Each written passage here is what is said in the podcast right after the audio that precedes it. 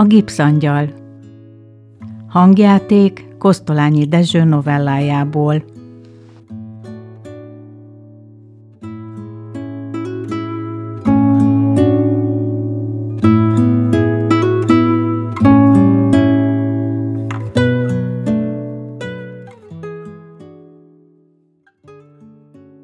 Varjú Péter, a tanyai tanító, már őszóta töprengett azon, hogy karácsonykor milyen ajándékkal lepje meg a húgát. Ezek Budapesten laktak. Egyre több szívességet tettek neki, s ő az ajándékkal ki akarta fejezni, mennyire szereti őket, milyen nagyra tartja rokoni kedvességüket. Két évvel ezelőtt vitt nekik egy sörös készletet, kancsót és poharakat. Tavaly meg egy kína ezüst cigaretta tálcát, melynek födelén egy ló ágaskodott. Mit vásároljon az idén? Nehéz volt ezt eldönteni. Voltak éppen kevés dologgal lehet meglepni az embereket. Arra gondolt, hogy majd vesz még egy sörös készletet, vagy még egy cigarettatálcát. Végre kettő is elfér a háznál. De erről a tervről letett.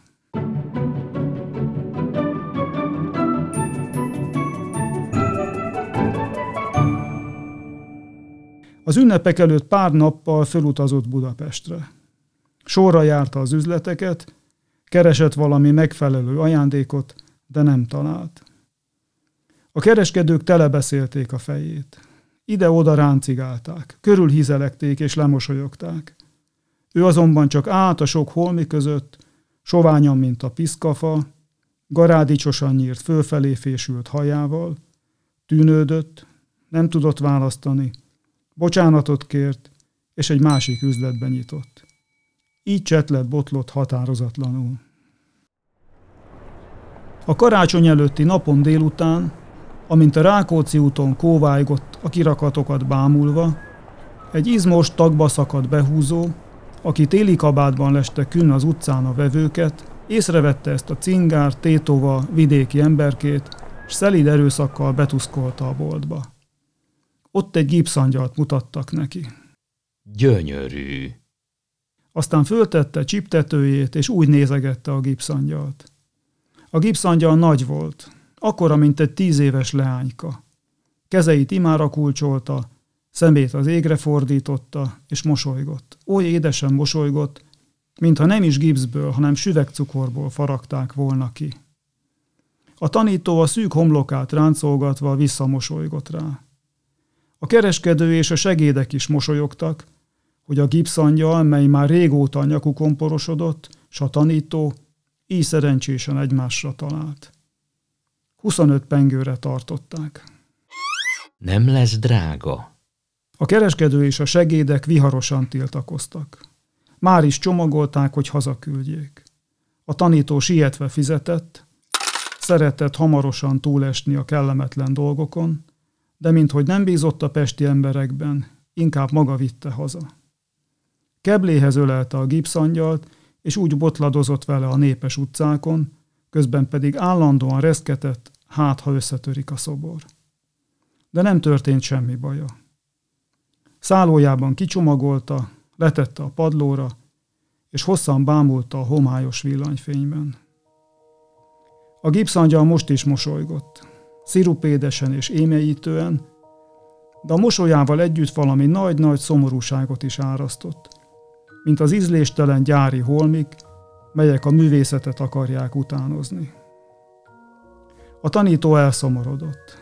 Félt, hogy túlfizette, és becsapták. Félt, hogy a sógorának meg a húgának nem fog tetszeni. Félt, hogy nem tudják majd hova tenni, hiszen lakásuk tel is tele van csecsebecsékkel – Tavaly is egy szobrot vettek, igaz, hogy az csak egy öreg szakásnét ábrázol, és sokkal kisebb, mint ez. Egyelőre a gipszangyalt letakarta az ágyterítővel, hogy ne is lássa. Ez volt az ő rendszere. Nem szeretett arra gondolni, ami kellemetlen. Magára se igen gondolt. Csak fölkelt és lefeküdt, dolgozott és pihent, élt. Nyáron valami mérges bibircsók nőtt az állán. Akkor hetekig nem nézett a tükörbe, mindaddig, míg a bibircsók le nem száradt. Szentül meg volt győződve, hogy a bibircsók azért múlt el, mert figyelemre sem éltatta. A gipszangyal azonban nyugtalanította. Hol levette róla az ágyterítőt, hol megint ráborította. Egyszer tetszett neki, másszor nem tetszett. Még éjszaka álmából is fölkelt, hogy megtekintse. Akkor megint nem tetszett neki. Reggel azonban kisütött a nap, akkor megint tetszett neki. Ha nem mosolyogna, akkor nem érne ennyit. De mosolyog. Hm. Olyan édesen mosolyog. Ebbe aztán meg is nyugodott. Karácsony estéjén maga vitte rokonaihoz titokban, anélkül, hogy látták volna előzőleg a karácsonyfa alá állította. Amint sógora meg a húga megpillantotta az ajándékot, kisé elmosolyodott, de kisé meg is döbbent. Milyen kedves vagy? Köszönjük, nagyon köszönjük. De miért vered magad ilyen költségbe? Tetszik? Nagyon szép. Nagyon szép.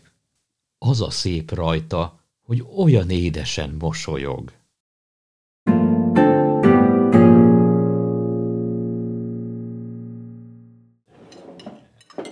Gyászos hangulatban vacsorázott. A villanyok szikráztak körötte, a fánk párája összeölelkezett a fenyőfa, a csepegő viaszgyertyák szagával, a poharakban topás színű és rubinvörös borok csöpögtek, de ő csak hallgatott, gondolkozott és ivott, egyre többet ivott. Nézegette a sógor a nyakkendőjét, és az jutott az eszébe, hogy ő soha se tudna ilyet kiválasztani. Amit magára vesz, az nem áll jól neki. Bútoraik is milyen furcsák, és mégis milyen finomak. Fogalma sincsen, hogy miért. Éjfél felé, mikor asztalt bontottak, és átmentek a másik szobába, oda, ahol a karácsonyfa alatt a gipszangyal állt, a bortól egyszerre megoldódott a nyelve. Nézd, sógor, én szeretem az egyenes embereket. Miért nem vagy hozzám őszinte? Érzem, hogy te lenézel engem. Igenis, megvetsz engem. Te is, a húgom is. Sógora tiltakozni próbált, de ő nem engedte. Hallgass! Vacsoráztunk, jól van. A vacsora pompás volt. Megöleltél, amikor idejöttem. Szívesek vagytok, mind a ketten, tenyereteken hordoztok. A vacsoránál sört ittunk. Hol a sörös készletem? Lásd, már nem is emlékszel rá. Két évvel ezelőtt hoztam nektek egy sörös készletet, poharakat meg egy kancsót, aranybetűkkel volt ráírva. Emlék. Hová tettétek? Az üvegszekrényben se látom. Kidobtátok a szemétre. Megkínáltál cigarettával is. A cigarettatárcámat, azt a szép cigarettatárcát se hordod. Szégyelled. Vald be, hogy szégyelled. Részeg vagy. Nem vagyok részeg. Én már napok óta nem tudok aludni, mert érzem, hogy ti gyűlöltök engem, igenis gyűlöltök engem, csak azt nem tudom, hogy miért. Mit vétettem én nektek? Miért nem jók az én ajándékaim? Ezen is mosolyogtatok. Ne tagad, mosolyogtatok rajta. Legjobban szeretném összetörni az öklömmel ezt az angyalt. Ezt a szegény, szép, fehér angyalkát, mely azt mondja nektek, hogy szeretlek benneteket. Föl is kelt, és karjait fölemelte, a karácsonyfa felé tántorgott, hogy összezúzza a gipszangyalt. Csak a húga tartóztatta föl. Részeg vagy. Részeg. Nem vagyok részeg. Csak fáj. Nagyon fáj itt a szívem. Rátapostatok. Vizet, feketét itattak vele, lassan ki is józanodott és elcsitult. Akkor egy kocsiba rakták, hazavitték szállójába, ott lefektették. Megígérte nekik, hogy másnap meglátogatja majd őket, de a hajnali vonattal hazautazott a tanyára. Pár nap múlva levelet kaptak tőle. Abban bocsánatot kért, mentegette magát a karácsonyi botrány miatt, azt írta, hogy nagyon ideges. Otthon a szünidő alatt komoran járkált föl alá kis szobájában. Abba hagyta a pipázást is. Elővette hegedűjét, próbált valamit játszani,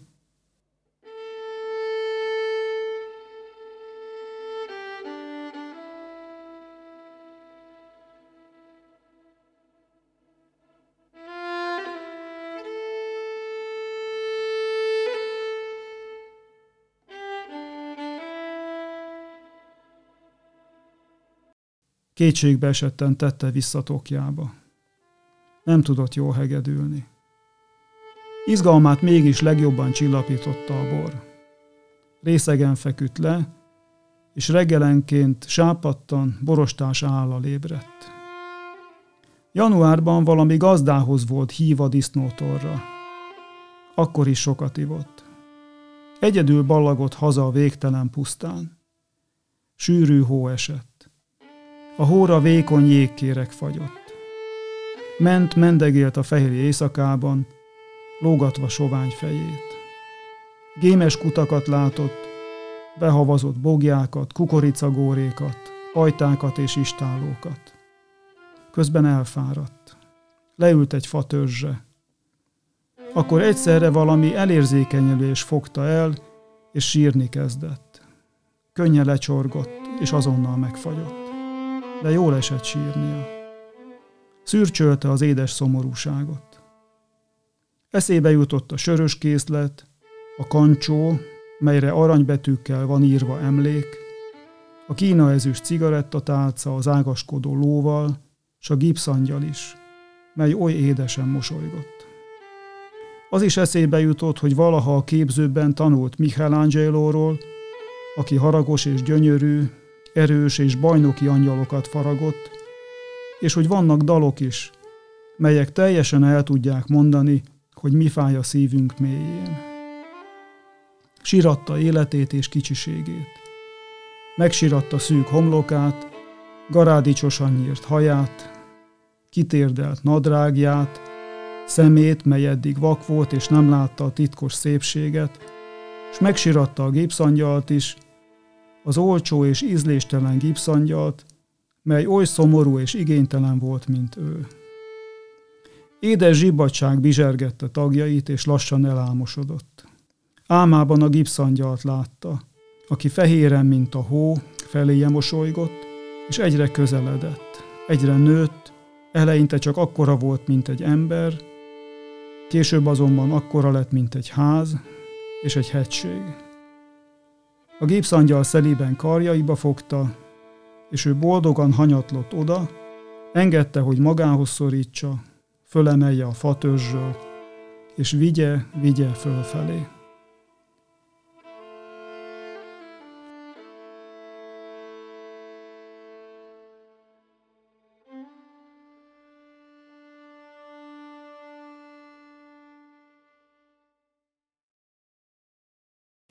Elhangzott. Posztolányi Dezső, a Gipsz Angyal. Közreműködtek. A Gárdonyi Református Egyházközség tagjai.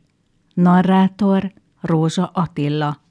Varjú Péter, a tanító, Olá László. Varjú Péter huga, Budahegyi Krisztina. Varjú Péter sógora, Olá Csaba. Bemondó, Alexa Irén.